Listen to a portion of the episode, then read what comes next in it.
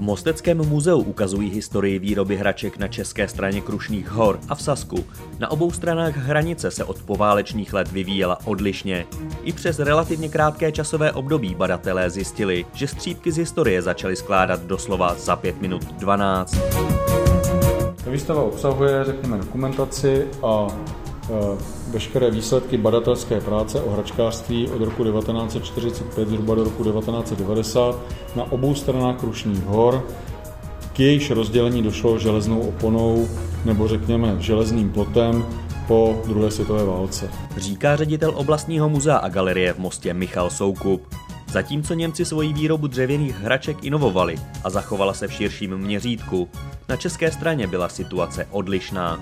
Na naší straně prakticky po celé to období se vyráběly hračky úplně stejné, typické zatloukací stolky, pivoly, skládací krabičky a e, další drobný sortiment. A s tím si vlastně ta firma Dehor, která se potom stala jediným nositelem hračkářské výroby na naší straně, vystačila až do konce socialismu. I když u nás zbyla firma prakticky jediná, ani tak nebylo jednoduché získat něco z jejich výrobků. No protože většina těch pamětníků již zesnula, protože jich v té výrobě působilo relativně málo. To znamená, tam i statisticky byl problém je vůbec dohledat.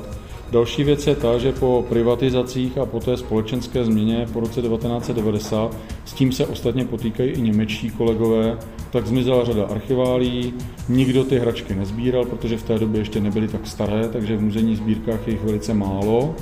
A všechno se to vlastně tak nějak rozptýlilo do světa a velmi rychle zanikalo. Nakonec se ale práce podařila. Byť jak říká ředitel Michal Soukup, je potřeba bádat dál, abychom o historii výroby hraček věděli více. Výsledkem společných aktivit českých a německých badatelů, podpořených prostředky Evropské unie, je tato nová putovní výstava, kniha a dokumentární film.